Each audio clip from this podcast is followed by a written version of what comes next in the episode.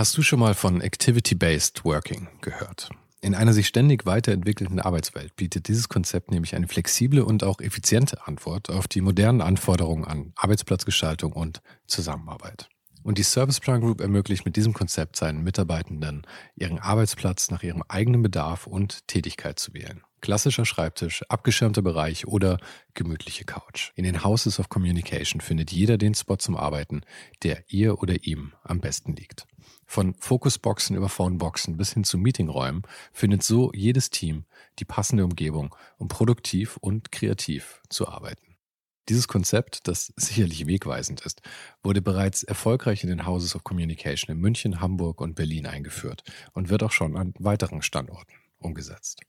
Und wer würde nicht gerne auf so eine flexible Art arbeiten? Also schau mal auf der Karriereseite von Serviceplan vorbei.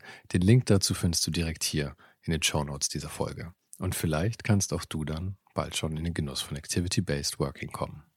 Wie gesagt, ich hatte überhaupt keine Ahnung vom, vom ganzen äh, Verlagswesen und dann kam glücklicherweise jemand vorbei, der gesagt hat, ich möchte so eine, ich möchte eine Internetbuchhandlung gründen äh, und äh, arbeite dran und kriege eine Förderung und ähm, wenn das denn soweit ist, dann fange ich damit an. Aber solange das so ist, arbeite ich gerne bei dir und bringe dir alles bei, was du missen musst. Wirklich? Ja. Und es war nicht Jeff Bezos. Ich dachte ehrlich gesagt immer, der Gestaltenverlag säße wahrscheinlich irgendwo in London oder LA. Vielleicht verständlich, wenn man die Themenauswahl und den Style der Bücher so sieht. Und Robert meinte, mit der Vermutung bin ich auch nicht ganz alleine, aber der Gestaltenverlag sitzt tatsächlich mitten in Berlin. Robert Klanten führte mich durch die Geschichte seines Verlags, von den Anfängen mit dem ersten Buch über Techno bis heute, wo er mit etwa 40 Mitarbeitern um die 40 bis 50 Bücher im Jahr produziert. Wir sprachen außerdem über den Umgang früher mit Copyright in seinem Business. Und da habe ich auch noch eine Geschichte zu. Dann über Flagship Stores, über Tribes, Identifikation und Hobbys und darüber, dass es oft auch wichtig ist zu wissen, wovon man besser die Finger lässt. Falls du den Podcast noch nicht abonniert hast, ist jetzt der beste Zeitpunkt dafür. Jede Woche ein offenes und ehrliches Gespräch mit Menschen aus Design, Kunst und Kultur. Abonniere den Podcast also jetzt gleich kostenlos in deiner Lieblings-App. Und jetzt viel Spaß mit Robert Klanten. Ähm, ich habe von dir eigentlich überhaupt keine deutschen Interviews gefunden, glaube ich. Ich habe ein paar Podcasts auf Englisch gesehen und ich habe ähm, irgendwelche geschriebenen Interviews auf Englisch gesehen, aber auf Deutsch, glaube ich, war gar nichts. Liegt es daran, dass euer Markt irgendwie hauptsächlich so englischsprachig ist? Ich meine, eure Bücher sind ja auch eigentlich alle englischsprachig, oder? Also ihr macht nichts, macht ihr irgendwelche Ausgaben auf Deutsch? Ja, ja, wir machen deutsche Bücher auf jeden Fall, aber wir behandeln Deutsch eigentlich wie eine Fremdsprache. Mhm. Also das heißt, erstmal wird alles auf Englisch gemacht und manchmal, wenn wir denken, dass, es, dass das Buch eben auch für Deutschland interessant sein könnte, dann machen wir halt eine Übersetzung oder eine Lokalisierung. Aber ähm, nee, keine Ahnung. Also ich äh, suche mir dann halt auch ab und zu die, die Gesprächspartner aus und dann sind nicht alle Anfragen dann so, dass ich sage, dass da möchte ich jetzt unbedingt viel Zeit mit verbringen. In dem Fall nehme ich das einfach als Kompliment und fühle mich sehr geehrt. Ja, ja, mach das ruhig. um, ähm, aber das war ja, um, ähm, ihr habt das frühzeitig so gemacht, dass ihr hauptsächlich auf Englisch unterwegs wart, oder? Ja. Das war ja um, ähm, eine kluge Entscheidung, weil ich meine, der, der Markt wird natürlich dadurch einfach deutlich größer dann. Ähm, Bücher auf Deutsch verkaufen sich an maximal 80 Millionen Leute. Wie viele Millionen sind es für englischsprachige Bücher? Quasi die ganze Welt. Quasi, quasi die ganze Welt, ja, wobei äh, das natürlich auch graduell äh, sich ein bisschen unterscheidet und, und, und auch, äh, sage ich mal, so ein bisschen in, in verschiedenen Zyklen funktioniert. Also natürlich beispielsweise Kochbücher oder Kinderbücher, die willst du lieber in, in, in deiner Sprache lesen mhm. als Leser. Und mm, dann ist es aber auch so, dass tatsächlich, sage ich mal, die, äh, die Idee eines, eines internationalen Buches oder Themas ähm, halt nicht immer gleich gut funktioniert. Also es ist eine ganze Zeile, eine ganze Zeit eben so, ähm, gewesen, dass äh, internationale Themen und Bücher sehr, sehr gut überall funktioniert haben. Und so seit ein paar Jahren ist es eigentlich auch so, dass eben viele Länder dann eben doch eher multinational denken. Das heißt, die wollen schon das Thema, aber die wollen das eigentlich eher in ihrer Sprache mit ihren Inhalten und äh, sind jetzt nicht unbedingt äh, darauf erpicht, irgendwas aus Europa, Amerika, äh, Berlin oder was der Geier zu dem Thema zu lesen, sondern sagen, ja, warum, warum äh, kriege ich das jetzt nicht von dem japanischen Verlag oder sonst was? Mhm. Das, ist, das ist so ein bisschen, das kommt so in, in, in Wellen. Aber kriegen die Leute das überhaupt mit, von welchem Verlag es kommt, wenn es in ihrer Sprache ist, wenn es lokalisiert wurde? Mm, ja, natürlich. Also es ist einfach so, dass ähm, es gibt also es gibt eigentlich immer zwei verschiedene Schienen von, von Vertrieb und Marketing. Das eine ist so, sage ich mal, für den internationalen Markt und die englischsprachigen Bücher. Das sind eben Buchhandlungen, die eben tendenziell, oder nicht nur Buchhandlungen überhaupt, also äh, verschiedene Accounts, die halt wirklich eher so ein bisschen, ähm, sag ich mal, kosmopolitisch ausgerichtet sind, äh, wo eben auch vielleicht viele Leute reingehen, die sich für Medien interessieren, in der Werbung, in der kreativen Industrie tätig sind. Und die haben schon auch tendenziell lieber die Bücher auf Englisch, weil das für sie sich so nach dem Original anfühlt. Mhm. Und dann gibt es aber eine andere Vertriebsschiene und äh, das sind dann eher so die Local Language Verlage und die haben so ihr eigenes Profil, da kommst du auch nicht unheimlich gut rein. Wir haben jetzt in Frankreich so zwei verschiedene Schienen, einmal mit den englischen Büchern äh, über einen Vertrieb, das geht wesen im Wesentlichen nach Paris ähm, da sind halt internationale, ist mehr internationales Publikum, auch die, die, die Franzosen, die sich für internationalen Themen, Themen interessieren, die sind wahrscheinlich eher da oder kommen dahin. Und dann gibt es aber eben noch Hachette, die eigentlich so das ganze Land abdecken. Also das, was dann irgendwie in Toulouse oder in Perpignan verkauft wird, das ist dann eher in Frank Französisch. Mhm.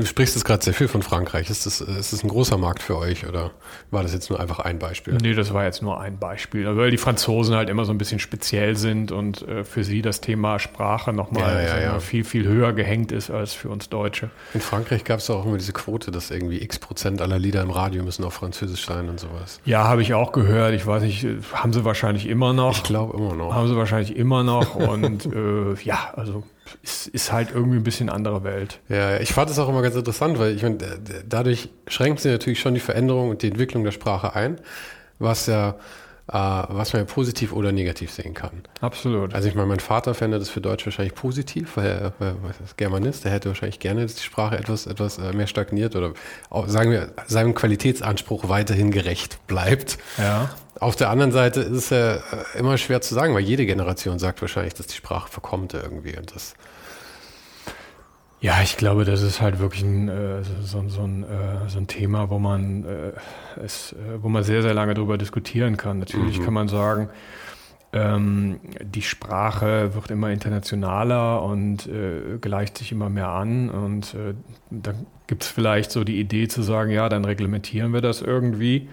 Ja, dann sitzt du hier und hast im Radio Helene Fischer oder so ein Mist. und dann irgendwie ist dir damit auch nicht gedient. Also mir nee. jedenfalls nicht. Nee, also ich glaube, es ist auch nur, man, man kann die Sache damit vielleicht ein bisschen hinauszögern. Aber ich meine, aufhalten kannst du es eh nicht. Da die Zeiten sind vorbei. Nein, ich weiß, also ich, ich, ich sehe das auch nicht ganz so, ich sehe das auch nicht so ganz, ähm, dass, dass, dass man da jetzt irgendwie groß den Leuten irgendwas verbieten oder vorschreiben muss. Ich denke, es geht immer darum, ihnen gute Optionen zu geben geben. Es gibt ja total klasse deutsche Bands und, und auch Künstler, die eben auf Deutsch singen und so weiter und so fort. Ja, aber wenn, wenn, wenn, wenn die nur von irgendwelchen Orks gehört werden, äh, die Sender, ja, dann irgendwie äh, fliegen natürlich auch die Bands irgendwann wieder aus dem Programm. Mhm. Das ist dann halt so. Aber pff, nee, ich glaube, bei uns ist es dann tatsächlich so, dass natürlich ähm, wir uns am Anfang ähm, tatsächlich eher immer auch an internationalen Themen in, orientiert haben oder das immer noch tun. Also für uns ist für mich ist Deutschland eigentlich immer nur so ein, so ein Nebenschauplatz gewesen und äh, nicht unbedingt das äh, Land, wo jetzt irgendwie meine Inspiration oder meine, meine, meine Einflüsse wirklich äh, herkommen. Also es ist eigentlich nur das Land, in dem du zufällig halt bist oder sitzt. Mehr oder weniger, wobei das gar nicht despektierlich klingen nee, nee. soll, aber ich denke halt, äh, britische, amerikanische, internationale Popkultur finden und, und visuelle Kultur, Kunst äh, ist, ist für mich viel, viel wichtiger und viel, viel spannender. Und da hat Deutschland natürlich auch seinen Beitrag. Aber äh, gerade eben bei den Büchern und, und auch gerade bei verschiedenen Medienthemen ist es eigentlich so gewesen, dass in den 90er Jahren alles sehr, sehr, immer noch sehr, sehr äh, vertikal sich äh, orientiert hat. Du hast also deine deutsche Tageszeitung gehabt, du hast deine deutsche Magazine gehabt und so weiter und so fort. Und natürlich auch äh, mit der Hilfe des Internets und, und, und anderer Themen hat sich das eben von vertikal auf horizontal eben äh, gedreht. Und heutzutage hast du eben weltweit eine bestimmte Interessensgruppe, die sich dann eben äh, über bestimmte Themen halt sehr, sehr international ähm, äh, und sehr, sehr speziell informiert. Und das ist eine totale Veränderung zu dem, was früher stattfand. Früher hat es einfach so gedauert, dass wenn du ein Buch über irgendein Thema machen wolltest, dann, dann hast du vielleicht eine Lizenz gemacht, hast du irgendwie äh, dir die Hacken abgelaufen und Leute zu finden, die die dann irgendwie mit dir in die Produktion einsteigen und zwei, drei Jahre später gab es dann ein Buch. Und das mhm. war für uns einfach nicht zeitgemäß. Wir haben dann damals so nach, als Desktop Publishing aufkam, haben wir gedacht, es muss irgendwo ein, ein Format dafür geben. Es muss irgendwie, es gibt genügend Leute, die spannende Sachen machen und die wollen auch über spannende Sachen informiert werden. Und da gab es einfach sehr, sehr wenig internationalen Austausch drüber. Und das mhm. war dann so unser Window of Opportunity. Das erste Buch, das ihr rausgebracht habt, war ja über äh, Technokultur. Mhm. War das auch schon auf Englisch oder war das? Mhm. Das war auch schon auf Englisch. Das war auch schon auf Englisch.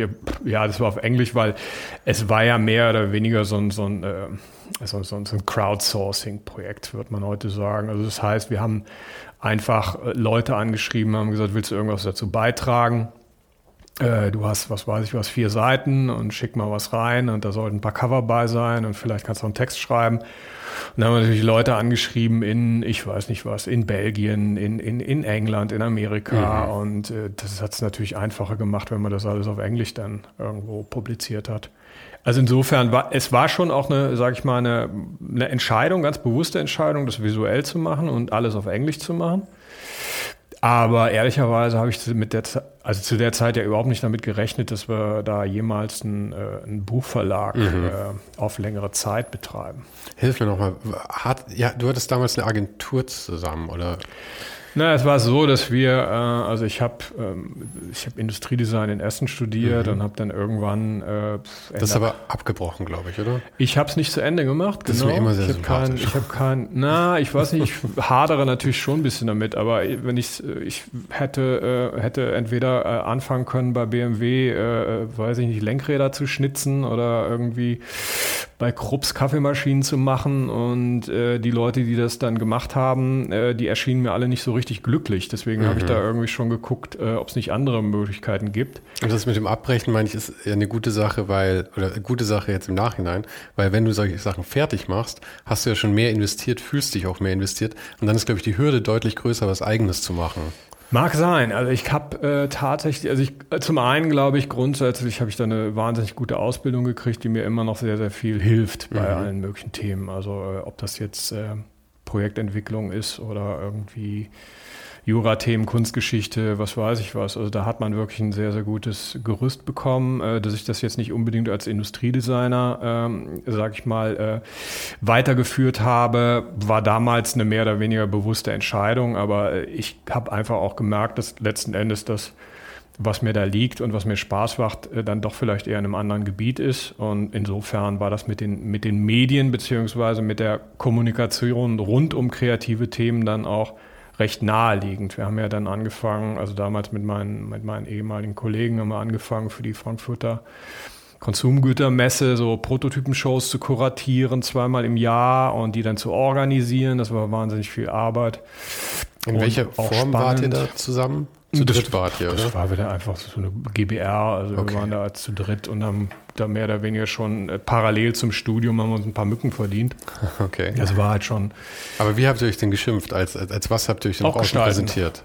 Als Gestalten, aber als ja. Designstudio oder, oder? Designstudio weiß ich gar nicht ganz genau. Designagentur auf jeden Fall, ja. Mhm. Also es war auf jeden Fall tendenziell eine, eine Designagentur und äh, wir haben dann, wie gesagt, äh, mehr oder weniger lose an Projekten zusammengearbeitet, haben dann für die Messe Shows kuratiert mit äh, zum einen dann eben, was man heute Startup nennen würde, äh, junge Designer, die vielleicht ein Produkt hatten mhm. und einen Markt suchten und dann hat man die ausgestellt oder junge Firmen äh, und das war dann immer sehr, sehr thematisch aufgehängt ähm, Designs Fiction, Lustobjekte, Recycling, Move, Design in Bewegung, irgendwie so Themen und darum hat man dann irgendwie lose was drapiert und äh, letzten Endes organisiert.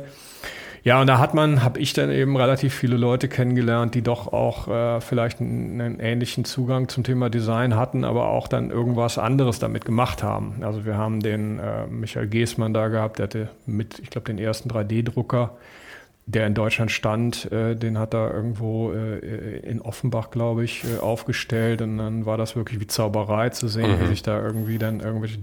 Die sind immer noch Objekte. Zauberei für mich, muss ich sagen. Ja, das ist wirklich schon sehr, sehr spacig gewesen. Und dann gab's äh, 3D-Modeling und, und solche Geschichten. Und letzten Endes ist es insofern eben auch glaube ich, ähm, zu der Zeit eine ziemliche Initialzündung für verschiedene Berufsgruppen gewesen, die sich also jenseits der verschiedenen klassischen ähm, Studienrichtungen irgendwas entwickelt haben für sich selber. Ob die jetzt, äh, wie gesagt, 3D-Modelle entwickelt haben, Räume gebaut, ähm, 3D-Druck gemacht haben oder ganz, ganz andere Geschichten. Aber sehr, sehr viele äh, Leute sind damit dann eben auch äh, relativ erfolgreich geworden mhm. und haben damit eben auch nochmal, ähm, sag ich mal, so eine eigene, so eine eigene Spachte aufgemacht. Also zu der Zeit war ja immer die Idee, ich werde jetzt Industriedesigner und das bleibe ich für, die, für den Rest meiner Tage. Und äh, da gab es aber relativ viele Leute, die gesagt haben, ja, ich habe jetzt vielleicht Architektur studiert, aber ich habe die Idee, ich beschäftige mich einfach mit was anderem, mit temporärer Architektur, mit Urbanismus, mit, mit, mit verschiedenen anderen Themen. Ja, und da gab es offensichtlich irgendwann auch einen Bedarf für und ähm, das äh, war insofern auch eine recht äh, spannende und sehr, sehr kreative Zeit. Mhm. Ich, mit, dem, mit dem Namen, du sagst, äh, das war ja damals auch schon Gestalten, aber äh, wenn ich es richtig gesehen habe, damals war es die Gestalten, oder? Mhm. Das heißt, eigentlich hast du ja fast einen Namenswandel gemacht, oder? Weil Gestalten heute verstehe ich immer so im Sinne von Design oder Create genau. auf Englisch. Und damals die Gestalten ist ja eigentlich dann quasi die Gestalten Richtig. die Personen, oder? Richtig, ganz genau. Und das war, das ist halt wirklich so ein bisschen die Ambivalenz gewesen, haha.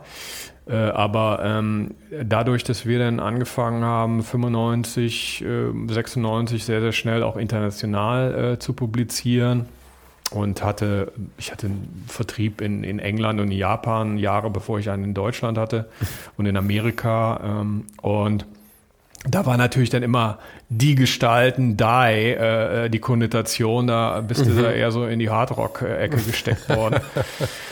ähm, und äh, da haben wir dann irgendwann mal ähm, entschieden, okay, jetzt lassen wir einfach mal das Die weg, äh, auf jeden Fall in, im, im, Logo und im Markenauftritt und äh, das hat eigentlich ganz gut funktioniert. Ja. Ich habe tatsächlich, bevor ich wusste, dass, dass, dass ihr deutscher Verlag seid, ja, mhm. bin ich davon ausgegangen, dass es ein amerikanischer Verlag ist oder ein englischer, wahrscheinlich amerikanischer und dass die sich einfach ein super äh, fancy deutsches Wort davor quasi gesucht haben. Von daher funktioniert das ja, glaube ich, auch deswegen sehr gut für so einen amerikanischen Markt. Weil für die klingt es ja dann gleich äh, total ja, ein bisschen exotisch. Ja, ja, ja, Also es ist tat, bist nicht der Einzige. Ich glaube, dass äh, gerade in England viele Leute Stein und Bein schwören, dass, mhm. wir, dass wir irgendwo im East End in London sitzen.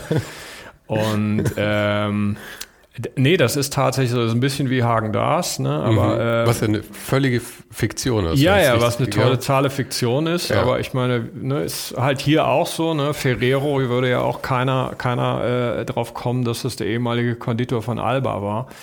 Das äh, wusste ich auch nicht. Das ist ein Piemonteser. Wirklich? Ja, ja. ja. Der hat damals dieses, äh, quasi dieses urpiemontesische Gericht, also diesen Brotaufstrich, äh, hat er dann irgendwie Nutella genannt Aha. und dann wurde es ballistisch. Super, ja, der, was man mit so einem Namen alles steuern kann dann. Das ist wirklich sehr, sehr mächtig, auf jeden Fall. Und nö, aber ähm, nee, international, wie gesagt, wir haben, äh, wir haben relativ schnell ähm, einen Vertrieb gehabt und auch internationale Themen gemacht und äh, sind da dann e- eben auch ähm, relativ, relativ schnell eben auch äh, in diesen ganzen Märkten äh, gewesen. Nicht nur, äh, dass wir da Bücher verkauft haben, sondern wir haben dann eben auch mit Leuten in Übersee, in Japan und so weiter Projekte gemacht. Aber führst du mich mal, mal so ein bisschen durch die Firmengeschichte wirklich durch? Also 95 war das erste Buch. Äh, da wart ihr aber, habt ihr dafür schon wirklich das als Verlag dann betrieben oder war das mehr, das war so ein Nebenprojekt? Nee, das war so ein mehr oder weniger, also ich würde sagen, das war vielleicht eher so ein, so ein, so ein One-Off, gucken wir mal Projekt, wo wir gesagt haben, da müssen wir mal schauen, ob das überhaupt irgendwas gibt. Äh, dann hat sich das aber äh, gab es, ja, es gab auch so, ein- so, so ein äh, Epiphany-Moment, da saß ich dann irgendwo in so einem, in so einem 10 Quadratmeter Büro auf der Oranienburger Straße mit einem Loch in der Decke, wo es durchgeregnet hat und dann stand einer vor mir und sagte, ich wollte zwei Bücher abholen, äh, ich zahle bar und sage ich, äh, von wem kommen sie denn und wo bringen sie die hin? Und dann sagte er, ja, äh, Nike Portland. Und sag ich, äh, Moment. Äh, Das war dieses Techno-Buch noch, ja? ja, genau. Und dann, die hatten halt einen, jemanden geschickt, der hat die beiden Bücher gekauft, hat bar bezahlt und ich gedacht, ah, vielleicht ist da doch ja irgendwas dran. Aha. Und die gingen dann wirklich nach Portland Genau. zu irgendwem bei einer, hast du jemals rausgefunden, wer die konkret wollte? Ja, ich weiß, wer, das, wer die konkret haben wollte. Ja. Und äh, es ist ein guter Name, ja auch. Du willst ihn offensichtlich nicht sagen, aber. Nee, will ich nicht sagen, aber, Aber es ist ein guter äh, Name. Der, der Arbe ja, ja, es ist ein guter Name also. und der arbeitet im Augenblick, glaube ich, für eine, für, eine, für eine sehr, sehr erfolgreiche japanische Firma. Okay, okay. Ja, das ist äh, Klamottenfirma. Nee, also nee, ich weiß schon, äh, also das war schon für uns, äh, war das schon auch so, dass wir gedacht haben, hm, vielleicht ist da ja mehr drin und ich hatte aber natürlich überhaupt keine Ahnung äh, von Büchern. Und äh, auch vom Buchmarkt, da rief dann Walter König, also der Museumsbuchhändler an und sagte, ja, ich würde gerne Bücher kaufen. Und ich gesagt, ja, wunderbar, das sind dann irgendwie keine Ahnung. Und dann sagte er, ja, äh, dann, Sie müssen mir aber Rabatt geben. Und ich gesagt, ja, wie viel wäre das denn? So, ja, so 30, 35 Prozent. Und ich so, okay. Und Walter König hat auch beim ersten Buch schon angefangen. Ja, ja, das, äh, die, die, die, die kamen alle dann auf uns zu und haben gesagt, da hätten wir gerne. Aber und, ihr habt eine Auflage von 1000 Stück gehabt oder so? oder? Ja, irgendwie, nee, 1000 hatten wir, glaube ich, nicht. Ich glaube, wir hatten tatsächlich ein paar mehr, aber so viel mehr hatten wir nicht. Also Aber das ging ja super rund dann gleich. Ich meine, Naja, dass, dass also- jemand aus Portland das wollte, was ja jetzt auch wirklich dann super international ist schon, Walter König anfragt, was ja schon auch ein bisschen Ritterschlag ist wahrscheinlich vom ersten Buch, oder? Ja, mag sein. Also es, ich glaube, es war einfach insofern auch natürlich äh, nicht äh, allein uns geschuldet, sondern äh, lag natürlich auch in der Community. Das heißt, da waren natürlich jede Menge Leute drin, die auch irgendwo selber Netzwerk hatten und äh, ob das jetzt Designers Republic war oder RNS äh, Records oder, oder auch Eike König hier, den du ja auch schon interviewt hast, der äh, war auch in dem ersten Buch. Also insofern, die haben natürlich das Ding auf den Tisch gekriegt und haben gesagt, boah, ich habe gerade was Cooles gekriegt und so weiter. Und dann haben drei andere Leute gefragt, ja, wo kriegt man das denn? Und dann ging das halt so mehr oder weniger los.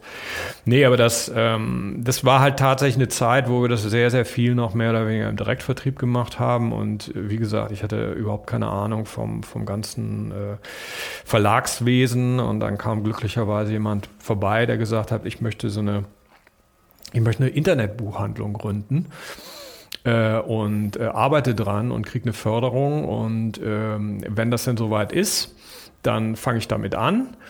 Aber solange das so ist, arbeite ich gerne bei dir und bringe dir alles bei, was du missen musst. Wirklich? Ja. Und es war nicht Jeff Bezos. Okay, das wäre wär, wär eine schöne Story gewesen. Ja, das wäre eine schöne Story gewesen. Aber das war, der, der, der Kollege war halt wirklich so, sage ich mal, fast gleichzeitig unterwegs. Okay, aber das heißt, du hast davon dann wahrscheinlich, oder ihr damals noch habt wahnsinnig viel davon dann profitiert, dass er euch dann eine Menge beigebracht Ja, natürlich. Ja. Ja, ja, klar. Und was war dann das zweite Projekt? Naja, also sagen wir mal Und so. wie lange das- hat's gedauert? Also das eine, also das, das, das, das Thema war ja folgendermaßen. Ich glaube, dass ähm, wir haben jetzt, wir haben ja natürlich äh, ein Projekt gemacht und hatten irgendwo Bücher rumliegen und haben dann natürlich einen Großteil der Bücher an die Leute verschickt, die da mitgemacht haben. Mhm. Das heißt, du hast also natürlich irgendwie äh, hunderte und tausende Bücher erstmal verschickt und äh, umsonst rausgegeben. Dann hast du ein paar Bücher verkauft und dann äh, hast du auch ein bisschen Traktion gehabt, aber das war natürlich jetzt nicht so, dass man da ähm, wahnsinnig gut ähm, wahnsinnig gut von leben konnte oder irgendwas finanzieren. Beim ersten war es dann halt so, dass wir Kollaborationen mit, mit ein paar Magazinen äh, eingegangen sind, also zum Beispiel Frontpage oder Groove, äh, und haben gesagt, ihr habt zwei Seiten, wenn ihr wollt, in dem Buch. Stellt ihr euch ein bisschen da, bitte nicht werblich, also ne, keine, mhm. keine blöden Sprüche machen. Und das hat dann eigentlich ganz gut geklappt. Und als Gegenleistung hatten wir mit denen vereinbart, dass die eine Bestellkarte in ihre Magazine eindrucken. So, und dann kamen halt, sag ich mal, 1100 Bestellkarten für 50 Mark, kamen bei uns rein. Und dann bin ich halt mit dem Schuhkarton mit den Bestellkarten zur Sparkasse gegangen und habe gesagt, guck mal hier, ne, da sind jetzt äh, unter Freunden mal 50.000 Mark. Ähm, ich hätte gerne 36.000 Mark geliehen. Mhm. Äh, um dieses Buch zu drucken.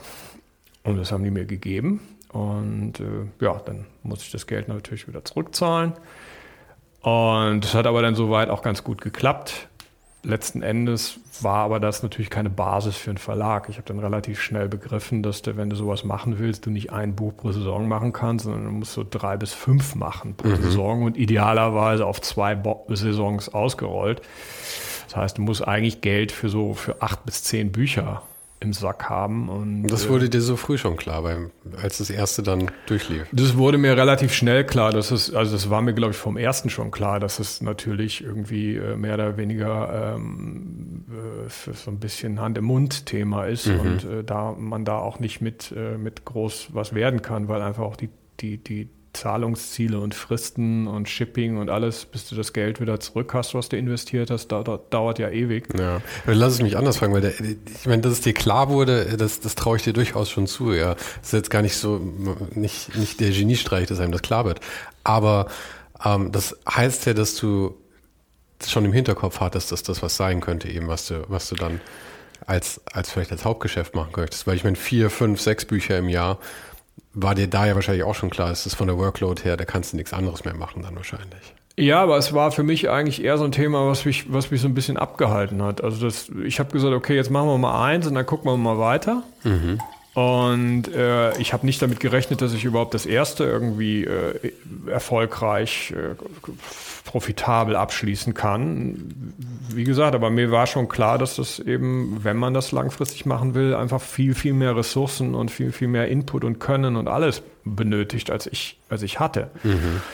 Und äh, wie gesagt, dann ähm, bin, ich, bin ich dann irgendwie halt ähm, losgezogen, habe ein Konzept geschrieben für eine Existenzgründung und habe gesagt, hier, äh, pf, keine Ahnung, ich will gerne eine Million Mark haben. Äh, damit kann ich dann acht Bücher drucken und bin damit zur Deutschen Bank gelatscht und die haben gesagt, ja, also ich wollte, wollte, wollte mal gucken, wer das so ist, weil äh, mhm. ich habe keine Ahnung von dem ganzen Thema und ich finde das auch alles ein bisschen komisch, aber irgendwie, äh, wenn Sie jemanden finden, der Ihnen 150.000 gibt, dann gebe ich Ihnen eine Million. Ja. Geht heute, glaube ich, nicht mehr. Aha. Und wo hast du die 150.000 dann herbekommen? Ja, wir haben halt äh, Freunde gehabt, die, die ein bisschen, bisschen, bisschen finanziell äh, ein, bisschen ein bisschen mehr Schnee unter den Füßen hatten als ich. Und mhm. äh, insofern habe ich gesagt, guck mal hier, die, also kann ja eigentlich nichts passieren. Die geben mir eine Mio, ich gebe euch dann irgendwann die 150.000 wieder zurück und mhm. dann ist doch gut. Ja, und das hat dann auch funktioniert und dann konnten wir halt relativ gut loslegen und ähm, konnten wirklich drüber nachdenken über längere Zeit, was wir denn so machen und das, das war dann wahrscheinlich auch der Zeitpunkt, wo ihr dann wirklich einen Verlag gegründet habt. Dafür, nee, oder? den Verlag haben wir äh, offen gestanden, mussten wir eigentlich schon vorher gründen aus verschiedenen, äh, sag ich mal, bürokratischen Erwägungen heraus und um eben auch wirklich vertriebsseitig aufgestellt zu sein, um da in verschiedene Services angebunden zu sein, also um wirklich auch Sachen ausliefern zu können. Mhm. Da war diese Gründung als Verlag, war da auch schon die Bedingung. Mhm. So, außerdem, klar, haben wir natürlich auch uns gedacht, äh, pff, das, das ist natürlich jetzt alles mehr oder weniger heißes Thema und äh, wenn du da in dem ganzen äh, Verlag bist du natürlich sehr, sehr schnell in der persönlichen Haftung. Dann, gesagt, machen wir lieber mal einen GmbH-Mantel drum, äh, wenn sie dann kommen und irgendeiner sagt, du pass mal auf, äh, Persönlichkeitsrechte oder was weiß ich was, Copyrights waren ja auch nicht so wichtig, wie, wie sie heute sind. Mhm dann äh, möchten wir nicht unbedingt äh, persönlich haftbar sein.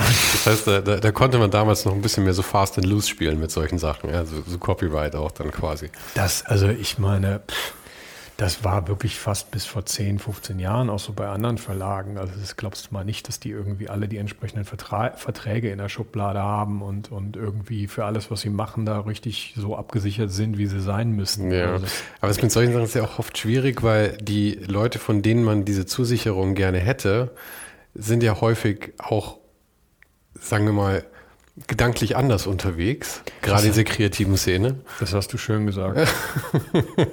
genau. Und wenn du dann da ankommst und sagst, hier ist mein achtseitiger Vertrag, bitte unterschreib mal da, dann zeigen sie den Vogel und sagen, ja, dann bin ich doch raus. Genau. Ja, ja, scheiße. Ja, das, das Problem kenne ich tatsächlich auch bei einigen Sachen. Man kommt sich seltsam vor, wenn man der Spießer ist, der dann mit Vertrag ankommt. Ja. Ja. Das ist, ähm, ist richtig, aber es ähm, geht halt äh, nun mal nicht ohne. Und äh, gerade heutzutage, da musst du wirklich schon sehr, sehr umsichtig sein mhm. und musst auch nicht, kannst auch nicht mehr davon ausgehen, sondern dem Motto, ja, ja, das sieht ja keiner. ist, die Zeiten sind vorbei. Ja, ich habe ähm, angefangen, ich habe als Grafiker angefangen, Grafikdesigner mhm. und ähm, habe mich ziemlich schnell selbstständig gemacht, weil ich so im Büroarbeit war nicht so wirklich meins. Und ähm, ich habe ziemlich viel für so Partys, Flyer mhm. und sowas mhm. natürlich gemacht, wie so ziemlich jeder, der damit anfängt. Und das war Anfang der 2000er und da war das auch, wir haben einfach irgendwelche Fotos aus dem Internet genommen, von irgendwelchen, so Angelina Jolie auf dem Flyer draufgeknallt oder sowas, ja. Aber das Lustige war, das einzige Mal, wo ich mitbekommen habe, dass es Ärger gab, war, als wir auf dem Flyer Biene Maya drauf hatten. Ah, ja. Da waren sie sehr schnell auf einmal da im Rechtsanwalt. Es wurde tatsächlich teuer. Ja, ja, das ist ähm, klar, sicher. Also das ähm, kann ich mir sehr gut vorstellen. Hi, ich reise kreuz und quer durch Deutschland zu meinen Gästen und du kannst dabei helfen, dass ich mir das auch weiterhin leisten kann. Auf patreon.com slash ohne den Hype kannst du jetzt Supporter werden und dafür gibt es dann auch noch regelmäßig Sneak Peeks auf kommende Gäste und einen exklusiven Bonus-Podcast, in dem ich jede Woche und zu jeder Folge ein bisschen aus dem Nähkästchen plaudere. Den Link findest du auch nochmal in den Show Notes und auf der Website. Du kannst jetzt ja gleich mal reinschauen, während dieser Podcast noch weiterläuft. Vielen Dank schon mal vorab und jetzt viel Spaß mit dem Rest des Gesprächs.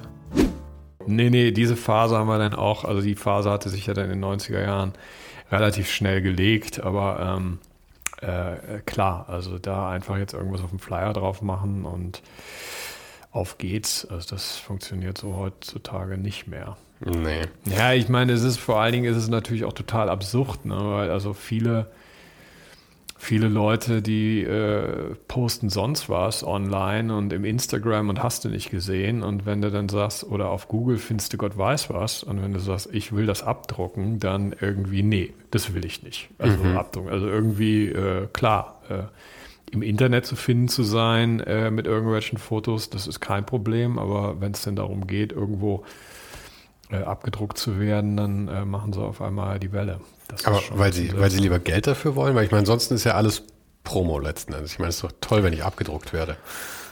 Nö, Mehr gar Leute nicht sehen mal. Ich, nö, das hat gar nichts damit zu tun. Also wirklich ganz verschiedene Leute, die aus irgendeinem Grund sagen, nö, also äh, in einem Buch oder abgedruckt, weiß ich nicht. Also ja, bei Facebook habe ich jetzt die Bilder meiner Hochzeit gepostet und jeder, jeder Hans Wurst kann die sehen, aber irgendwie äh, das Bild dann irgendwie in einem Buch drin haben, nö, das, das sehen ja dann alle.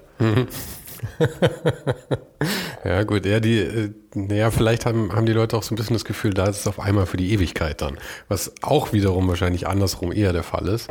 Aber ja, ich weiß auch nicht. Buch fühlt sich vielleicht so offiziell an. Vielleicht ist das dann. Ich habe keine Ahnung. Aber lass mal ganz kurz mal einen Sprung machen, ja, mhm. und dann auffüllen dazwischen, weil wir waren, wir sind jetzt bei dem Punkt, wo du das erste Buch, ihr, wart zu dritt noch, ja. Mhm. Das erste Buch war gemacht. Ähm, du bist zur Bank gegangen, ihr habt eine Million bekommen plus ja. 150.000 pro ja. Forma. Ähm, um mal so acht, nee, sechs Bücher zu machen? Sowas Mhm, sechs, acht Bücher, ja. Das heißt, ihr habt Genau. für ein Jahr gedacht quasi. Und dann dachtest du, dass du dann aus dem Cashflow weitermachen kannst danach? Oder was war so der Plan? Ja, habe ich auch gemacht. Ja. Und jetzt sind wir, es war 97 war das ungefähr, 96 sowas, oder? Ja, 97. Das heißt, wir sind ungefähr. jetzt 25 Jahre später. Und wie viele Titel kommen momentan so pro Jahr raus?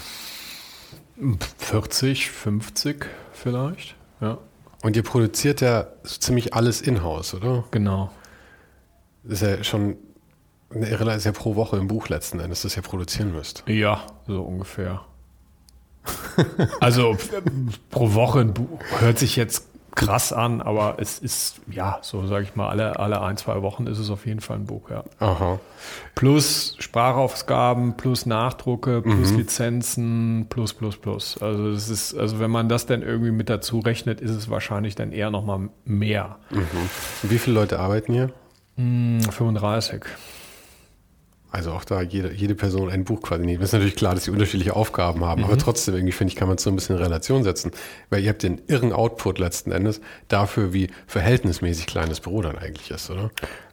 Kann man so sagen, ja. Ja. Vor allen Dingen, wenn man, wenn man äh, sich anschaut, dass wir wirklich äh, von, von der Idee bis, bis, äh, bis zur Kommunikation, Vertrieb, Social Media alles machen, außer tatsächlich zu drucken.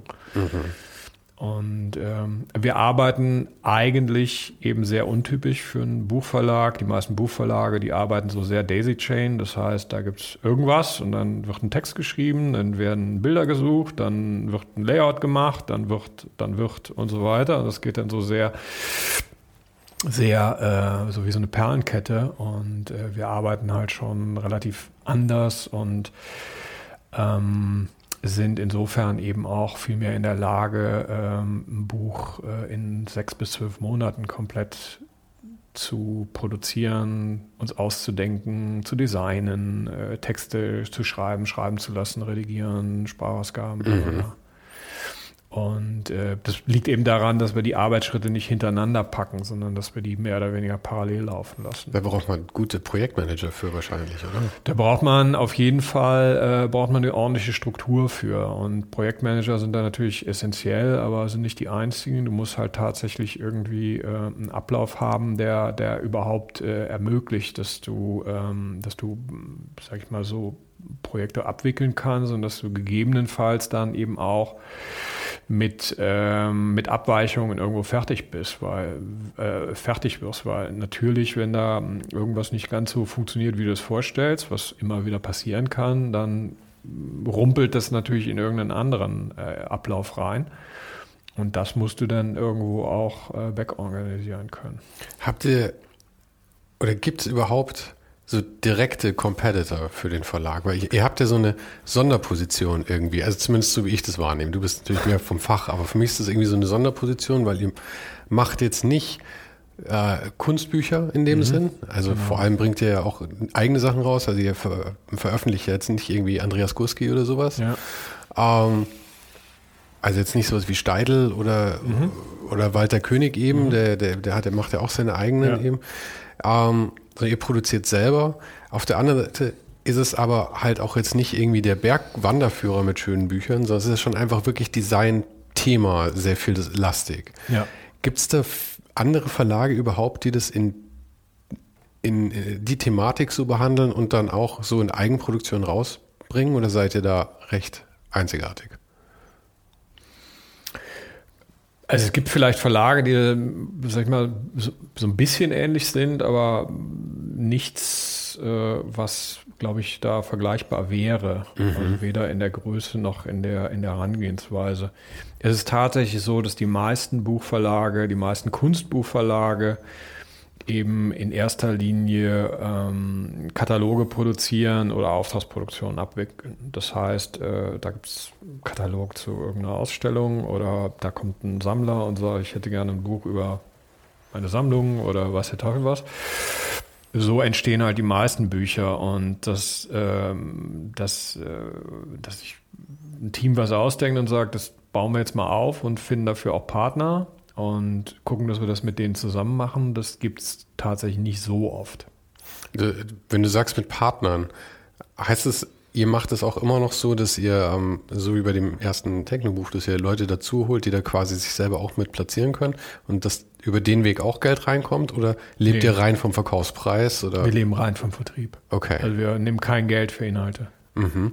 Also also es gibt tatsächlich, also kann ich näher noch was zu sagen. Also grundsätzlich ist es so, dass wir am Anfang uns ein, ein Buch ausdenken, ein Thema ausdenken und sagen, da würden wir eigentlich ganz gerne was drüber machen, über das Thema. Und dann recherchieren wir eben, gibt es vielleicht Leute, die da schon äh, unterwegs sind, die da irgendwo spannendes Bildmaterial haben, die da Experten sind, die irgendwie als, ähm, als Schreiber, als Herausgeber, als Kuratoren irgendwo auffällig geworden sind.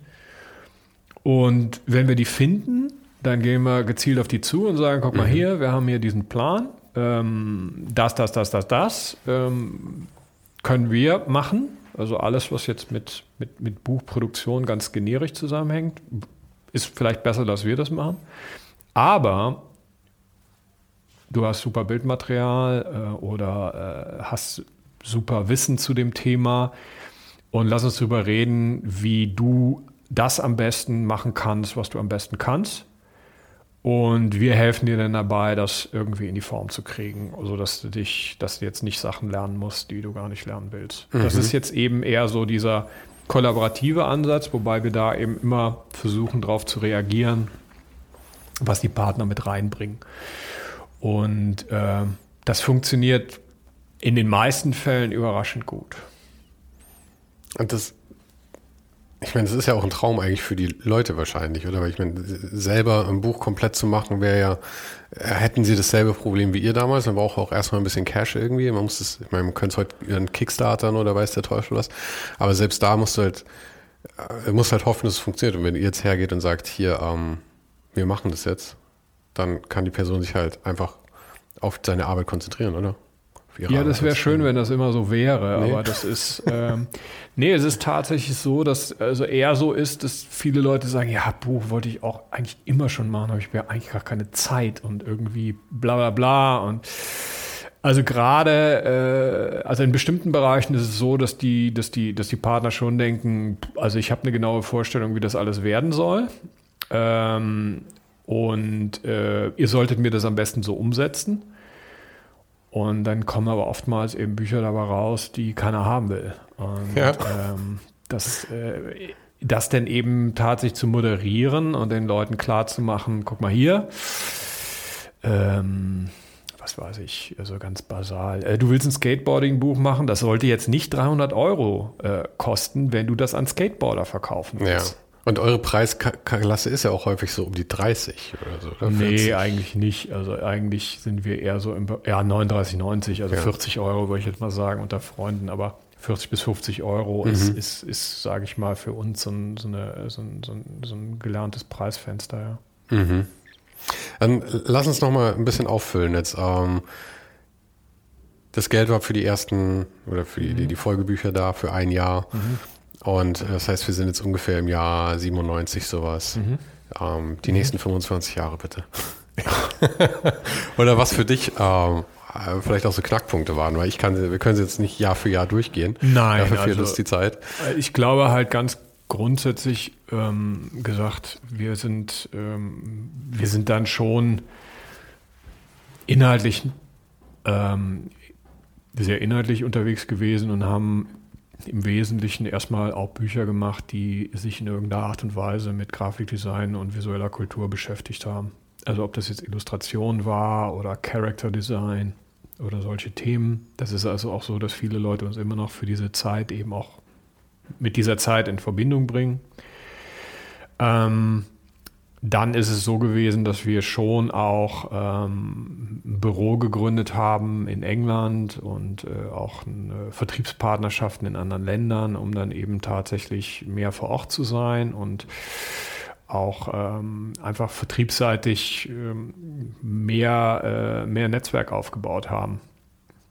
Das war dann schon auch ein Thema, so bis, sag ich mal, 2005, 2006 ist das, ist das relativ ähm, stringent in diese Richtung gelaufen. Mhm. Irgendwann haben wir uns dann gesagt, naja, also als dann auch Internet äh, aufkam, wir hatten immer schon die Idee, dass wir nicht in erster Linie schauen, dass wir die, dass die Leute, dass wir die Leute zu den, zu den Büchern bringen wollen, sondern dass wir gedacht haben, naja, also wir sollten schon gucken, dass wir die, die Bücher zu den Menschen bringen. Das heißt, da, wo die, wo die Leute sich aufhalten, da sollten idealerweise auch die Themen und die Bücher sein. Und dann haben wir angefangen, 2006 Videopodcasts zu machen mit Leuten, die mit uns ein Buch machen, haben die dann irgendwo ins, äh, ins Internet gestellt. Das war also schon vor YouTube.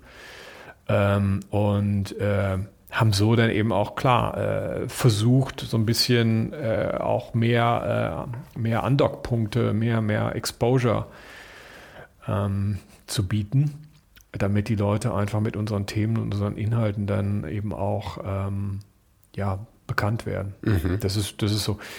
Dann haben wir mh, hm, natürlich 2008 ähm, glaube ich, war auch. Also 2001 war schon nicht, nicht spaßig, gerade in Amerika. Das war schon, war schon auch mit dem ganzen mit dem ganzen Thema 9-11 war das schon relativ schwierig, dann dementsprechend auch ähm, Umsätze reinzukriegen und äh, weil, die, weil, weil die Stimmung schlecht war oder weil die Leute mehr vom lokalen Markt wollten oder? Naja, die, also es war 20, 2001 war es eigentlich e, eben so, dass eigentlich ein wahnsinnig äh, großer ähm, Bedarf an äh, so äh, Büchern über Politik, über, über Conspiracy Theory, hm. über Osama Bin Laden und so weiter und so fort. Da warst du eigentlich nicht, thematisch hinten dran. Nicht gerade euer Kernthema. Nein, wir haben ja eigentlich eher so, sag ich mal, positiv mhm. konnotierte Themen und versuchen die Leute eben auch mh, hm, so ein bisschen äh, näher an ihre, äh, an ihre Ziele heranzuführen. Und das war jetzt nicht unbedingt das, das Thema äh, in 2001, 2002. Wir haben dann aber wir haben das eben, denke ich, ganz gut überstanden. Lehman Brothers war dann natürlich auch, äh, sage ich mal, so ein Thema mit dem, mit dem ganzen Bankengeschichten. Und dann haben wir uns überlegt, okay, ähm, wir wussten ja gar nicht ganz genau, ob, sag ich mal, 2009 Leute überhaupt noch Bücher kaufen wollen oder ob die nicht irgendwo, äh, keine Ahnung, äh, Schulbücher gegen Lammkoteletts tauschen irgendwo auf dem Marktplatz. sind wir nochmal noch mal knapp dran vorbeigeschlittert, würde ich sagen. Ja, also irgendwie, äh, war, ja, also so war das gefühlt. Ich, ich meine, wir haben zu dem Zeitpunkt haben wir gehabt, äh, ich glaube 17 Prozent Anteil Deutschland am, Gesamt, am Gesamtumsatz. Mhm. Also ich weiß ganz genau, wir hatten dann irgendwo in dem Jahr hatten wir 2009 hatten wir einen Umsatz in Griechenland von 113 Euro. ähm, also nicht, als wenn wir in 2008 so viel, wahnsinnig viel mehr gehabt hätten, aber es war auf jeden Fall schon so klar, dass einfach alles ja. tot war. Alles. Mhm. Italien, Spanien, Irland, alle waren komplett. Und wir haben ja vom Export gelebt. Mhm. Und ähm, das war dann auf einmal so, dass man gedacht hat, uh, das könnte irgendwie doof werden. Mhm. Und haben dann, haben dann irgendwie gedacht, okay, dann, wenn Deutschland irgendwie halbwegs funktioniert, naja, vielleicht müssen wir gucken, dass wir hier mehr machen und haben dann in erster Linie so als Kommunikationsplattform eben uns so ein, so ein, so ein Brand Space, so ein, so ein Concept Store eben auch äh, angelacht in, in Berlin Mitte und haben da dann eben gedacht, okay, wir, wir machen jetzt Ausstellungen und machen Eröffnungen und machen äh, Get-Together und Workshops und alle möglichen Sachen, die machen wir dann da in diesem Raum. Das mhm. ist einfach wir so ein bisschen fassbarer werden. Und Hat der auch als, als Store dann fungiert, oder? Ja, Gestalten Space war das. Okay, und der war also ganz normale Öffnungszeiten, genau. wie ein ganz normaler Laden. Ja, Plus genau. Event Space. Plus, genau, wir haben dann eben viel Ausstellungen und Events gehabt, also verschiedenste thematische Ausstellungen äh, mit verschiedenen, über verschiedene Bücher und auch ein paar Sachen aus den Büchern verkauft. Äh, das war, das war dann auch alles wunderbar, hat auch sehr gut funktioniert, war auch sage ich mal, durchaus äh, profitabel, also wir, schwarze Null auf jeden Fall.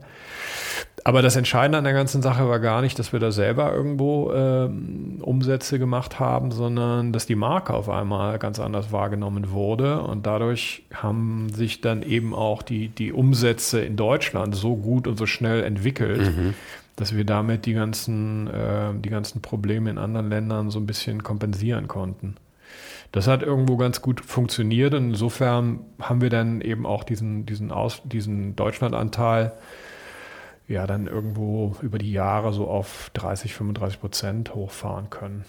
Ist, ist das, wo er jetzt auch ungefähr liegt, so ein Drittel des Umsatzes? Ja, ja? würde ich sagen. Also Deutschland, Österreich, Schweiz ist, ist so ein Drittel des Umsatzes. Mhm. Ja. Und ähm, aber den, den Concept Store gibt es ja jetzt nicht mehr, oder? Ihr habt den nee. dann irgendwann, warum ist der dann weggefallen?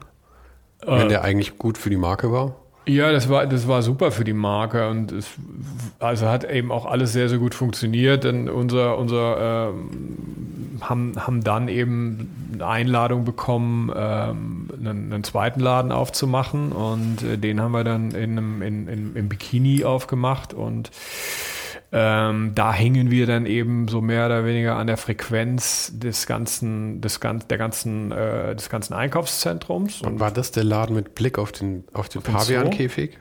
Oder ey, da habe ich irgendwas irgendwo gehört oder gelesen, dass es da Blick auf die, auf die Affen gab. Ja, ja, genau. Das hätte ich jetzt zu gern gesehen. Ja, das war auch ganz nett. Das war also wirklich, also definitiv, äh, definitiv eine der besten Ideen, die ich jemals hatte, aber mhm. irgendwie leider ähm, am falschen Ort mit den falschen Leuten.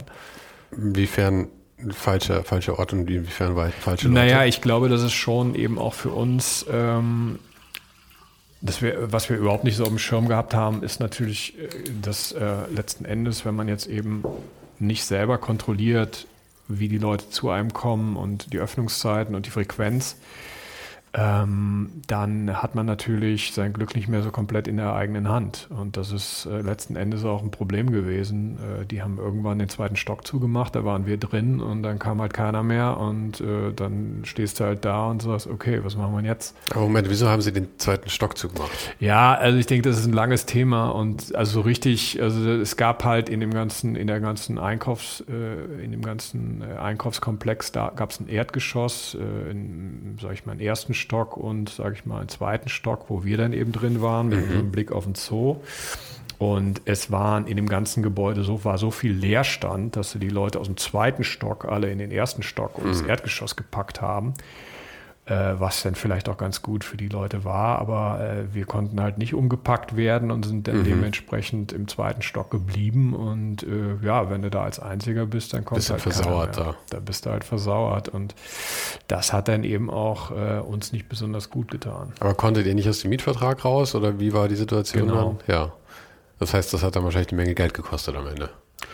Das hat eine ganze Menge Geld gekostet. Das war am Anfang auch, sage ich mal, durchaus ähm, wegzuatmen, äh, obwohl wir da relativ viel gemacht haben, weil das am Ende dann eben auch in, dem, in der Gesamtbetrachtung der Marke und der Umsätze war das alles zu verschmerzen. Aber äh, natürlich auf einmal hast du dann, äh, hast du dann pro Monat äh, äh, weiß ich nicht, 30 Leute zu bezahlen, die mhm. irgendwie ein mhm. Däumchen mhm. drehen und äh, Putzkolonnen und Sachen frisch zu halten und vorzuhalten und Strom und alles ja. Mögliche. Und dann äh, musst du auch irgendwann mal sagen, du, das kann ich aber jetzt nicht ewig durchhalten. Äh, gab es den ersten Laden noch, den in Mitte? Den gab es noch zu der Zeit, genau. Okay, und hattet ihr nicht die Überlegung, vielleicht den zweiten nicht auch in Berlin aufzumachen, sondern wo vielleicht auch in einem anderen Land, weil ich meine, dadurch, dass nur ein Drittel eures Umsatzes in Deutschland war, wäre es ja schön gewesen, quasi so Flagship-Stores zu machen, aller Apple oder Total Nespresso. richtig. Also das, das, ist auch, das ist auch tatsächlich zu der Zeit ist das öfter an uns rangetragen worden und wir haben dann äh, kamen dann Leute an und haben gesagt, hier wollt ihr nicht in Los Angeles einen Laden aufmachen, mhm. wollt ihr nicht in, in, in, in Japan einen Laden aufmachen und so weiter und so fort. Ja, die Sache ist halt einfach die, wenn du, wenn du, ähm, nee, andersrum. Ähm, ich glaube, dass, dass es immer noch so ist, also jetzt müssen wir mal Covid abwarten, aber ganz generell ist es schon so, dass du mit, einem, mit einer relativ kleinen Fläche wahnsinnig viel für eine Marke tun kannst. Mhm. Ähm, das Einzige, worauf du immer achten musst, ist, dass die Leute, die da drin stehen und das, was da passiert, wirklich zu dir passt. Das heißt, das Kernthema ist gar nicht die Fläche, sondern das Kernthema ist das Personal. Ja, die müssen halt irre motiviert sein. Die müssen wirklich diese Marke, also erstens gut repräsentieren, so wie du es willst, und dann zweitens aber halt auch wirklich den Drive haben, es ganz genau. zu jeder Sekunde zu machen. Ganz oder? genau, ganz genau. Und die müssen genau über, da kann jetzt keiner reinkommen und sagen, hey, ich bin, was weiß ich was, ich bin XY, ich habe mal ein Buch mit euch gemacht, und die sagen, mhm. okay, äh, keine Ahnung, nie gehört. Ja, ich bin ja, nur ja. Aushilfe. Ja. Was aber natürlich auch viel verlangt ist, weil ich meine, bis zu dem Zeitpunkt hattet ihr dann, lass es mich überschlagen, 500 Bücher wahrscheinlich rausgebracht. Ja, ja, so in dem Oder Dreh. mehr. Genau. Aber wie gesagt, da, da achtet ja keiner drauf. Da kommt ja keiner an und sagt, ja, irgendwie, hm, hm, sondern jeder kommt da rein und sagt, ich bin wichtig. Und, äh, wie kannst du mir helfen? Und äh, ja, also was weiß ich, das war schon alles okay. Aber letzten Endes ähm, für uns war das dann äh, halt auch irgendwann mal gegessen, das Thema. Und dann haben wir uns in erster Linie äh, natürlich wieder mal berappeln müssen und geguckt, dass wir äh, uns auf ein Kerngeschäft äh, konzentrieren. Mhm. Und das ist jetzt auch der, äh, der Weg, den, den du jetzt gerade verfolgst? Oder gibt es noch die Überlegung dann, wenn dann mal so, so, so Corona vorbei ist oder irgendwas wieder so Läden aufzumachen? Oder ist das gegessen, das Thema? Mm, Will ich nicht ausschließen für alle Zukunft, aber im Augenblick ist das nicht mein, mein äh, wichtigstes Thema. Ich denke halt, äh, dass es da ein paar andere Sachen gibt, die mir irgendwo wichtiger sind und äh, die, glaube ich, auch für, für, für eine Marke und für das, was, was wir eben in Zukunft erreichen können und wollen, äh, naheliegender sind und vielleicht auch ein bisschen einfacher umzusetzen. Tatsächlich jetzt äh, wieder so Brick-and-Mortar-Business im Retail zu machen, äh, ist wieder äh, viel Invest und ist viel Risiko und ist äh, nicht besonders magen, margenträchtig. Also das ist jetzt nicht unbedingt das, was ich mir als erstes an Nee. Bein binden würde. Es ist auch die Frage, ob man sowas nicht vielleicht, ich meine, in der Zwischenzeit sind ja quasi auch so, so Konzepte wie so Pop-Up-Stores oder so erst entstanden. Ich meine, die, die gab es ja 2008 oder so eigentlich noch gar nicht so wirklich.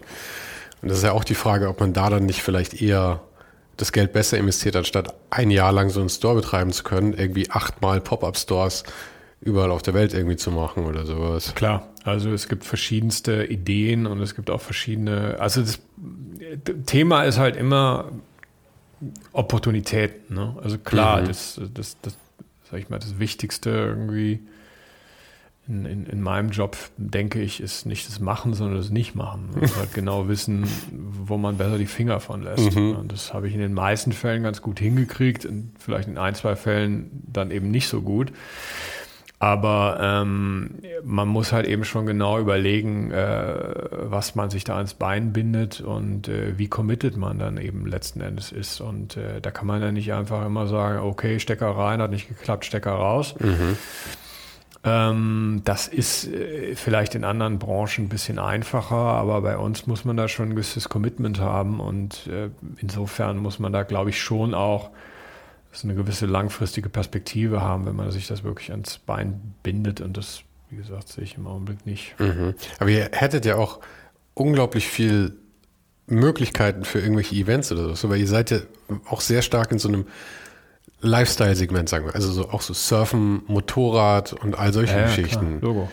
Und ich meine, wenn man damit was zu tun hat und gleichzeitig auch irgendwie, machen wir es mal ganz allgemein, schöne Bilder mag, dann kennt man ja den Gestaltenverlag auf jeden Fall. Das ist alles richtig und ich denke halt, äh, also nochmal, wie gesagt, das Covid-Thema nochmal als ähm, so ein bisschen Gamechanger zwischendurch, aber äh, ich sehe das eigentlich so, dass, ähm, dass man heutzutage als, als Verlag, aber auch vielleicht generell als Company drei Sachen braucht. Man braucht, man braucht ein Produkt, also irgendwas Molekulares. Man braucht Kommunikation, also was Digitales in den meisten Fällen, und man braucht irgendwas Ephemeres, irgendwas Atmosphärisches. Und die Sachen müssen zusammen funktionieren. Das heißt, man muss eben ein Thema setzen, muss ein Produkt haben, mit dem man Geld verdient. Man muss in der Lage sein, das dann entsprechend auch zu kommunizieren, zu verbreiten und das Ganze, das Ganze dann dementsprechend auch äh, begehrlich zu machen, also einen relativ großen Trichter aufzuziehen, der dann eben, der dann eben auch auf die, äh, auf das Produkt und auf die Marke zielt und ganz, ganz wichtig und wahrscheinlich auch eher in Zukunft nochmal wichtiger ist, ist die, die persönliche Begegnung, also People give to People und dass Leute eben äh, bestimmte Erlebnisse und, und, und Erfahrungen eben auch ähm, äh, mit einer Marke, mit bestimmten Themen verknüpfen. Und das haben wir damals mit, mit Ausstellungen, mit Events, mit allen möglichen Geschichten gemacht. Und das hat schon sehr, sehr stark dafür für gesorgt, dass eben äh, ja, wir auch ähm, mit unseren Themen weitergekommen sind und inhaltlich Leute ähm, sich mit uns irgendwo ähm, beschäftigt haben. und das ist mit Sicherheit etwas, was, was für uns eben auch äh, ein Konzept oder ein Dreiklang ist, den wir in Zukunft wieder stärker spielen wollen. Aber solange wir jetzt eben ähm, nicht so viele äh, Begegnungen haben können, ähm, bin ich jetzt erstmal auch ganz froh, dass wir uns da nicht irgendwas ans Bein gebunden haben, was ich jetzt in der Zwischenzeit wieder hätte losschneiden mhm. müssen. Ja, abstoßen dann irgendwann. Genau. Aber du bist ja so der, der rote Faden vom Gestalten-Verlag eigentlich, oder? Weil, wie gesagt, äh, gestartet hat das Ganze ja noch mit zwei Partnern, mhm. glaube ich.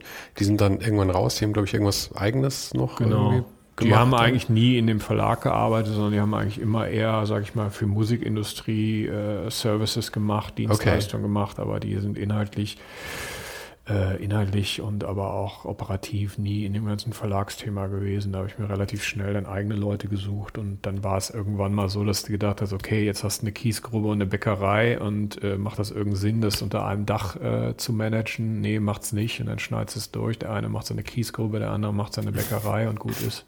Mhm. Und es gab ja auch noch irgendwann mal, hast du jetzt noch einen äh, finanziellen Partner noch dazu bekommen oder mit welcher Verlag ist es? Meyer Dumont. Und wie kam es dazu? Also es kam dazu, dass wir natürlich eben, äh, was heißt natürlich, es kam dazu, dass wir ähm, äh, diese, diesen Mietvertrag, den wir äh, da eben in, in diesem Einkaufszentrum hatten, dass wir den eigentlich nur abschütteln konnten, indem wir eben Insolvenz anmelden. Okay. Das heißt, wir haben tatsächlich dann eben eine Insolvenz in Eigenverwaltung gemacht. Dadurch sind wir den Vertrag los gewesen. Nur wegen dem, wegen diesem Nur blöden Store letzten Endes. Genau. Das muss ja auch ganz schön wehgetan haben, dann, dass du letzten Endes, weil das ja überhaupt nicht Kernthema eben war, und du produzierst dir 40 Bücher im Jahr, was eigentlich dein Hauptding ist, wo 40 Leute beschäftigt sind. Genau. Und dann scheitert es an diesem blöden Laden, wo du aus dem Mietvertrag nicht rauskommst. Genau.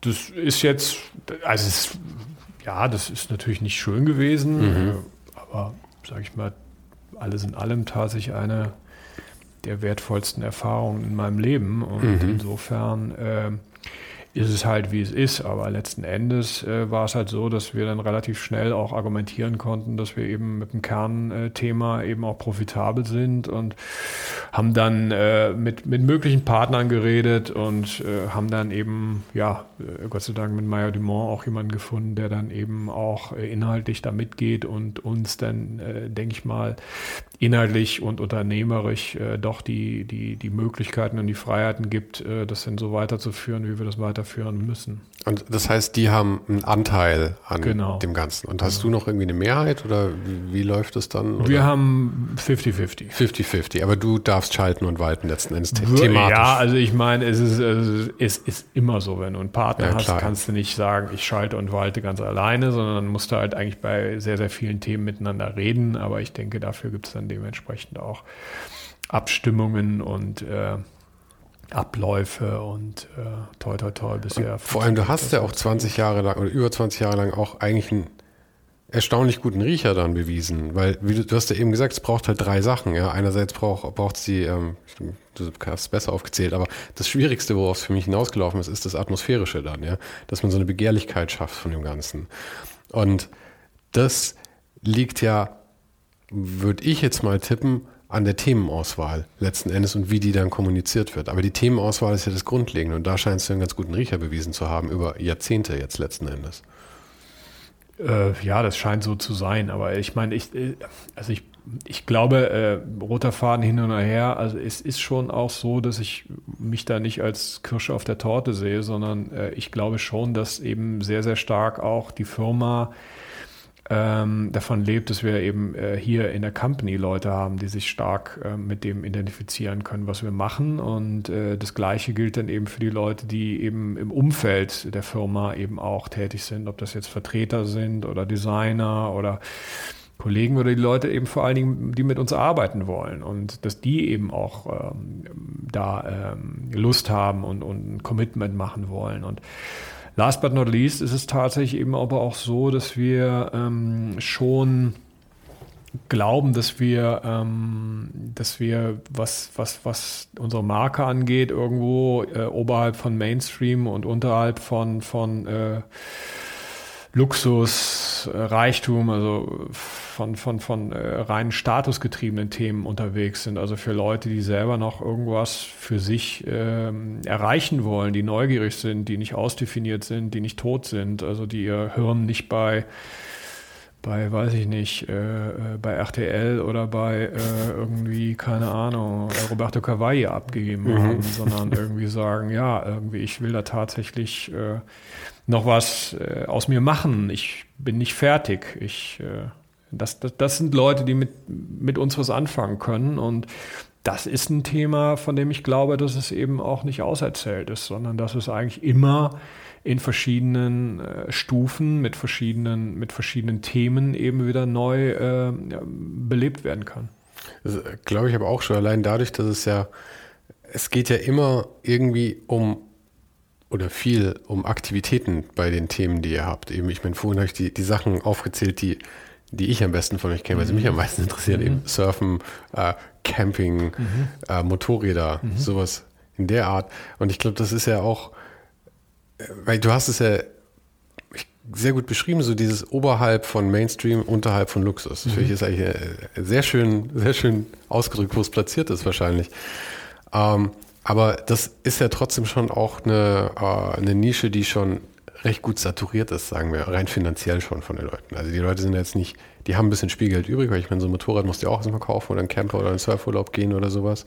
Aber gerade diese Nische oder diese Gruppe an Menschen hat ja auch umso mehr irgendwie diesen, diesen Wunsch, glaube ich, nach so Erlebnisse auch haben, um vielleicht auch auszugleichen, dass man sonst irgendwie ganz schön viel Excel-Tabellen schiebt tagsüber. Ja, ich glaube, das ist tatsächlich noch ein bisschen, also ich, äh, ich ja, das ist, glaube ich, sehr richtig erkannt ich glaube, dass es äh, mit dem, was, was wir machen, aber auch vielleicht äh, nicht nur wir machen, eben auch so ist, dass wir in erster Linie eben informieren, inspirieren, identifizieren. Mhm. Das heißt, ähm, da kann man immer sagen, okay, informieren, wieso informieren? Also, aber auch das Thema Information ist tatsächlich ähm, nicht so so äh, von der Hand zu weisen. Äh, es ist einfach nicht so, dass, dass, dass alles, was im Internet steht, immer äh, gut oder besser ist. Also viele Leute informieren sich eben tatsächlich anhand von Büchern oder von anhand von unseren Büchern. Immer in, in sag ich mal, in wechselnden Anteilen. Inspirieren, ja klar, sicher. Ähm, die, ähm, Leute wollen äh, im Prinzip wissen, ich will mir eine Wohnung einrichten, ich will ähm, irgendwas äh, unternehmen, ich will einen Urlaub machen, ich will dies oder jenes machen. Ähm, was, ähm, was ist da gerade? Was, was kann ich da machen? Ich will da irgendwie äh, mich ein bisschen, bisschen auch äh, ja, verzaubern lassen oder will mich da irgendwo so ein bisschen eben auch abholen lassen bei bestimmten Themen. Und dieses Thema Inspiration ist tatsächlich ähm, wichtig, aber ich glaube, in, letzter Ta äh, in den letzten Jahren ist das Thema äh, Identifikation viel, viel wichtiger mhm. geworden. Mhm. Dadurch, dass eben äh, hier so ein, so, ein, so ein iPhone ist halt eine Kiste, mit der kann ich alles Mögliche machen, die ist aber total generisch. Also die sieht immer gleich aus und ob ich da jetzt LinkedIn mache oder, oder Instagram oder irgendwas mitmache, also es ist immer dieselbe Kiste. Und das ist natürlich sehr, sehr convenient, aber irgendwo sind die Menschen immer noch schon so gepolt, dass das Thema Material und, und, und, und Atome und, und äh, physikalische Eigenschaften für sie äh, ganz, ganz wichtig ist. Und das steigt eigentlich immer mehr, je digitaler wir werden, je mehr, weiß ich nicht, Musik ähm, äh, im, äh, eben auch äh, digitalisierbar ist und ich mit Spotify eigentlich alles hören kann, was ich will. Und dann gibt es wieder Leute, die eben Vinylplatten sammeln oder mhm. auf Konzerte gehen. Also es ist, es ist nicht so ein Pendel, das von links nach rechts schwingt, sondern es ist eigentlich immer etwas, was mit Bewegung und Gegenbewegung funktioniert. Ja, und ich glaube, es ist ja auch immer massenabhängig. Umso mehr Masse da ist, umso mehr ist, glaube ich, der Wunsch nach Identifikation da. Das ist halt so dieses, dieses ganze Tribe-Thema letzten Endes. Ich meine, das sieht man auch in einer Stadt wie Berlin, Riesenstadt, ja. Und damit ich hier irgendwie, glaube ich, psychologisch klarkomme, muss ich mich irgendeiner äh, kleineren Gruppe zugehörig fühlen können. Das ist tatsächlich ein guter Aspekt, ja. Das, das, das ist, das glaube ich, ist auch so.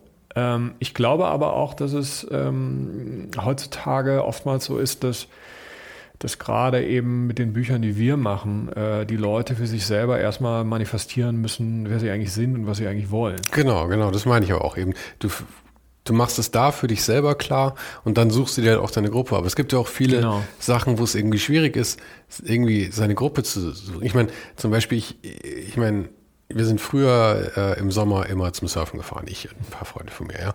Ich bin wahrscheinlich der schlechteste Surfer auf der ganzen Welt. Ja. Trotzdem ist es irgendwie Teil meiner Identifikation. Das ist irgendwie, ja, weil einfach dieser ganze Lifestyle und alles und diese paar Monate im Jahr, wo ich das halt irgendwie leben konnte, waren für mich halt irgendwie auch äh, so die lebenswertesten Monate im Jahr. Und mm, jetzt mein Freundeskreis ist halt jetzt auch nicht so, dass ich permanent dann nur mit irgendwelchen Surfdudes abhänge. Das heißt, ich muss mir das halt woanders schaffen irgendwo dann. Und das geht dann halt mit Büchern, mit Filmen, mit Postern, mit YouTube, mit weiß der Teufel. Richtig. Das ist, das ist halt genau das Thema und ähm, du hast eben, äh, du hast eben, äh, sag ich mal, zum, zum, zum einen so dein, ähm, dein äh, normales Leben, aber dann hast du doch meistens auch irgendwas, wo dein Herz dran hängt. Mhm. Und äh, ich würde es jetzt nicht so Hobby nennen, aber wo, wo du sagst, irgendwie identifiziere ich mich als Person eher über über das und das. Und das Hobby ist so, so ein scheiß Wort geworden, ja, das mag keiner mehr, aber eigentlich ist es genau das. Ja, ja, genau. Also Hobbys klingt eben immer so ein bisschen nach, was weiß ich, Fackeln basteln oder sowas, aber ähm, das, ähm, es ist, es ist, glaube ich, viel, viel mehr. Also es ist halt für viele Leute schon so eine Art Familienersatz und es ist eben auch irgendwo etwas, was sie, was sie sehr, sehr stark definiert und das eben über, über Jahre oder über Jahrzehnte. Und äh, insofern äh, kann, man, kann man das gar nicht so kleinreden, sollte man besser nicht. Mhm. Und ja, sicher, die Leute, die haben dann eben auch ihre, ihre ähm, Bezugspunkte, idealerweise vielleicht auch den einen oder anderen Gatekeeper, wo sie sagen, ey, wenn ich dahin gehe, dann kriege ich immer irgendwas Neues zu dem Thema, denen vertraue ich, die sind irgendwie äh, authentisch, das macht Spaß mit denen und so weiter und so fort. Und äh, ja, mit, den, mit, diesen, mit diesen Firmen, mit diesen Gatekeepern verbringen Leute dann gerne ihre Zeit. Mhm. Ich finde, das ist irgendwie ein sehr positiver Punkt, bei dem wir eigentlich das Gespräch vielleicht enden lassen sollten, dann auch. Einfach dieses, diese Lust auf, auf diese Sachen und diese Identifikation und auch das Wort Hobby meine ich immer so, so fertig zu machen. so, Robert, vielen Dank, dass du die Zeit genommen hast. Ja, danke dir. Super. Das war's. Prima. Vielen Dank. Wenn dir das heutige Gespräch gefallen hat, dann könnten auch die folgenden noch was für dich sein. 39 und 40 war eine Doppelfolge mit der Designlegende Erik Spiekermann. Wir saßen in seinem Hof und sprachen über alles Mögliche von seiner Kindheit bis zu Fahrrädern. Das war Folge 39 und 40. Marlene Schulz, die Artdirektorin der Zeit, war in Folge 31 mit dabei und erzählte unter anderem, wie sie mal ein Dildo in den Gazastreifen geschmuggelt hat. Ja, richtig, richtig gehört. Das war Folge 31. Und Christine Moosmann und Sonja Pham erzählten mir in Folge 23, wie ihr neues Baby, das Grafikmagazin, wie der Phönix aus der Asche aus der alten Novum gestiegen ist.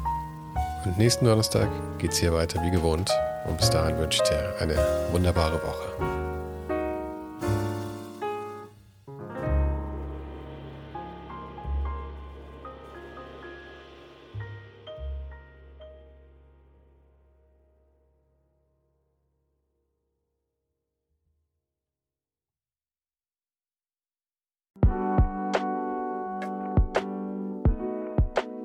Das war's für heute. Falls du gerade eine von den älteren Folgen hörst, ist es gut möglich, dass du jetzt ein zweites Outro hörst. Lass dich aber nicht von mir verwirren. Ich bin gerade dabei, ein paar Änderungen zu machen und dafür muss ich 150 Folgen neu schneiden und nochmal uploaden. Du kannst dir wahrscheinlich vorstellen, dass das ein kleines bisschen dauert. Falls du mich und die Show supporten möchtest, gibt's dafür ein paar Möglichkeiten. Auf patreon.com slash svensaro gibt's jede Woche Bonusmaterial exklusiv nur für Supporter. Und das für nur ein paar Euro im Monat, mit denen du mir helfen kannst, ohne den Hype noch lange, lange für dich weitermachen zu können. Es hilft natürlich auch immens, wenn die Show wächst und dazu kannst du deinen Teil beitragen, indem du deinen Kollegen und Kolleginnen davon erzählst. Freunde, Familie, du weißt am besten, für wen das noch was sein könnte. Und zu guter Letzt, falls du es noch nicht gemacht hast, bewerte die Show jetzt gleich mit fünf Sternen in deiner Podcast-App. Im Newsletter gibt es übrigens jede Woche völlig kostenlos inspirierende Tipps von meinen Gästen und mir. Den kannst du auf ohnenhype.substack.com abonnieren. Und alle Links findest du, wie immer, direkt auch hier in der Beschreibung und natürlich auf ohnenhype.com. Im Archiv gibt's noch eine Unmenge anderer Gespräche. Unter anderem waren schon mit dabei Stefan Sagmeister, Mirko Borsche, Paula Schör, Mike Miri, Jeremy Format, Jonas Lindström, Mathilde Mutant, Olaf Heine, Eike König, Erich Spiegermann und, und, und.